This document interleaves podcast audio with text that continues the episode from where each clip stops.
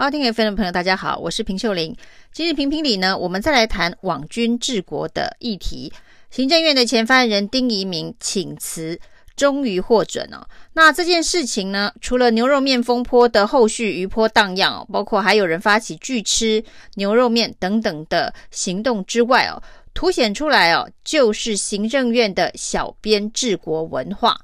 那这种文化当然其来已久，民进党当然在年轻族群有很高的支持度哦。那年轻族群呢，主要也是网络上的重度使用者，所以民进党在使用网络这个工具哦，作为选举、作为治国的一个重要的策略手段呢，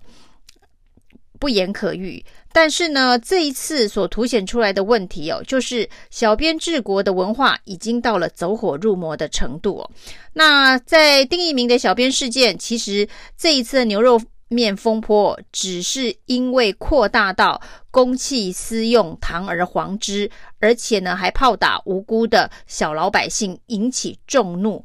所引发的后续政治效应哦，而稍早之前呢，没多久前呢，丁怡铭的小编才在立法院的媒体室里头当场被逮到，正在做梗图攻击在野党，而这个攻击在野党的梗图呢，居然是匿名的，就是呢，行政院的小编做了梗图攻击在野党。但是呢，却没有让大家知道这个梗图是行政院小编所做的，也就是说呢，没有标示产地哦，没有标示这一个出品人，而整个攻击性的梗图呢，散发出去的管道也不是官方正式的管道，不是利用行政院的粉砖，不是利用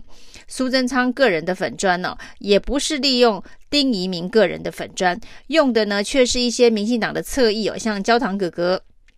像这些什么台湾的台派的侧翼粉专，像这个桃园市议员王浩宇的粉专等等哦，是利用一些不知道是哪里来的粉砖，但是有侧翼保护行政院的功能的这些侧翼粉砖哦，那用匿名的方式把这些行政院小编所做的梗图给传播出去哦。那这件事情是不是行来已久哦？那民众党立委高虹安呢，挖出去年苏贞昌的小编团队所拍的一张贺年的照片哦，这上面是写苏贞昌小编团队祝大家新年快乐。所以呢，这些人就是行政院里头的苏贞昌小编团队哦。图片上面呢是有六个人哦，那当然其中的这个首领、首脑人物就是丁一明哦，他是属于这一个编剧大导演的角色，就是一个头头。那这个小编团队呢，总共有六个人。那高宏曼告诉大家说，在行政院的正式编制里头呢，负责新媒体社群操作的编制只有一个人哦。那为什么会突然有一个六人小编团队？那这六人小编团队的。员额编制又是从哪个单位挪调出来的？那眼尖的国民党立委洪孟楷发现了这一个小编团队拍摄照片的位置哦，就小编办公的地方呢，就在行政院院长室隔壁的茶水间呢。因为以前洪孟楷曾经在行政院长办公室。工作过，所以呢，他对于那里的地形地物非常的了解哦。他看了一下，说呢，这一个办公室的位置就是行政院长办公室隔壁的茶水间所改装的。那从行政院院长的办公室到这个茶水间，大概走路的时间三十秒，也就是说呢，基本上就是一个隔壁的距离。那就在这么样重要的军机要地，每天在制作这些攻击性的梗图哦，那这就是一个走火入魔的小编文化。那甚至呢，这一个。时代力量的立委邱显智呢，也制作了一张啊，现在啊所了解到的行政院的网军产业链的运作模式，由府院长来收集相关的情资，那决定要攻击的目标以及对象，然后就交予由行政院的小编团队，还有民进党中央的小编团队，还有民进党立院党团的小编团队，开始制作各种梗图。那这些梗图的传播呢，一方面是由民进党的侧翼粉砖，还有呢青绿媒体上面呢，民进党青绿的名嘴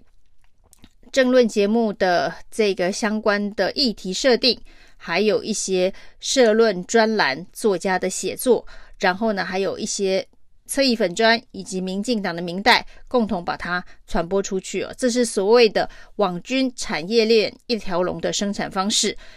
那不过呢，邱显智说他只提一个非常卑微的要求，就是说这些网军产业链的产品可不可以标示一下产地啊？假设你这是由行政院小编所做，可不可以由行政院出品哦？民进党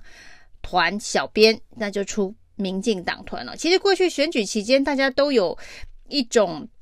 潜规则哦，就是说，你就算要发攻击性的文宣，你也要署名哦。就是敌对阵营呢，在用文宣互相攻击的时候，你都应该要署名以示负责，表示说你这样子的一个文宣的内容呢，不会涉及。诽谤罪不会踩到法律的红线哦，因为一旦有人认为你的文宣内容踩到法律红线，它是可以找到人进行司法诉讼的途径的。那这些没有出品人、没有剧名的文宣呢，不管你叫做梗图或者是叫做文宣，那它都叫做黑函哦。那黑函文化从以前到现在都是在选举当中呢，大家所深恶痛绝的。甚至后来的选罢法还规定啊，不能够使用黑函来攻击对手，否则你违反的不只是回谤的相关法律啊，民刑事，你还违反了选罢法。那违反选罢法，当然就是代表在选举当中可能会制造游戏规则上面的不公平哦。在选举期间都有不得使用匿名黑函这样子的一个规范啊，那在执政团队哦，当然就更不应该使用匿名黑函的这样的一个手法。不管你是攻击政敌，或者是你要做政策的说明哦，那政策说明你就更不需要使用匿名的手法。那公开的剧名是一种负责任的态度，所以呢，就算行政院有所谓的网军产业链哦，你必须对于社会沟通、说明政策，或者是做政策的攻防。那即便你是要攻击在野党哦，你都可以在一定的规范、政治以及法律的规范下去做剧名的梗图以及文宣哦。最要不得的就是做了一大堆。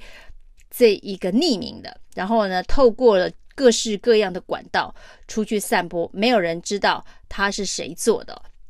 那所以呢，时代力量要求行政院呢，把过去三个月到底做过哪些梗图，做过哪些攻击式的文宣，通通列出来，让大家公平。就是这些匿名的攻击式的文宣到底有多少？不过，行政院到底能不能在三个月之内交出这样子的一个报告，我很怀疑哦。因为之前呢，当场被活逮